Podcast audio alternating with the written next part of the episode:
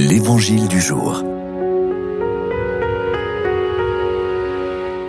Évangile de Jésus-Christ selon Saint Matthieu.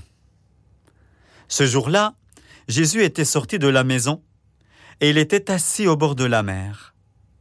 Auprès de lui se rassemblèrent des foules si grandes qu'il monta dans une barque où il s'assit. Toute la foule se tenait sur le rivage. Il leur dit beaucoup de choses en parabole. Voici que le semeur sortit pour semer.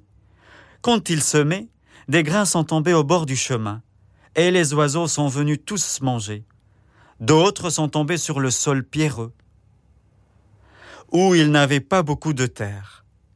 Ils ont levé aussitôt, parce que la terre était peu profonde. Le soleil s'étant levé, ils ont brûlé, et faute de racines, ils ont séché. D'autres sont tombés dans l'errance, les rangs ont poussé et les ont étouffés.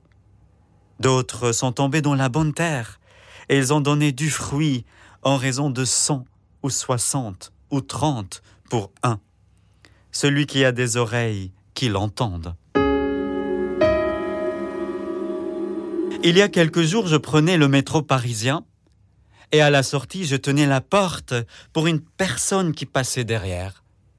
Cette personne est passée sans me regarder, ni me dire merci. Et j'étais vexé. Quelque temps après, je tombe sur ce texte. Et j'ai compris qu'en fait, ma tristesse vis-à-vis de ce non-merci n'était pas si chrétienne. En vérité, mon geste civique n'était pas si gratuit. En se faisant ce petit bien, J'attendais à une reconnaissance. J'attendais qu'on me regarde. J'espérais un merci.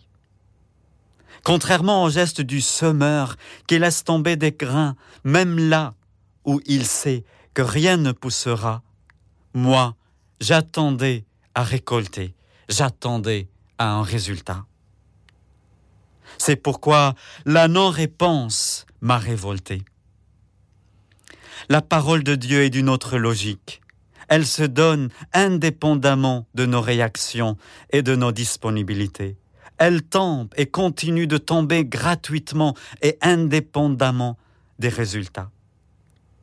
À tous les parents et les grands-parents qui croient avoir raté l'éducation religieuse de leurs enfants et de leurs petits-enfants, car ils ne poursuivent pas la pratique, la parole dit aujourd'hui notre rôle est surtout de semer et non pas de récolter. Continuons à le faire patiemment, gratuitement et dans l'espérance.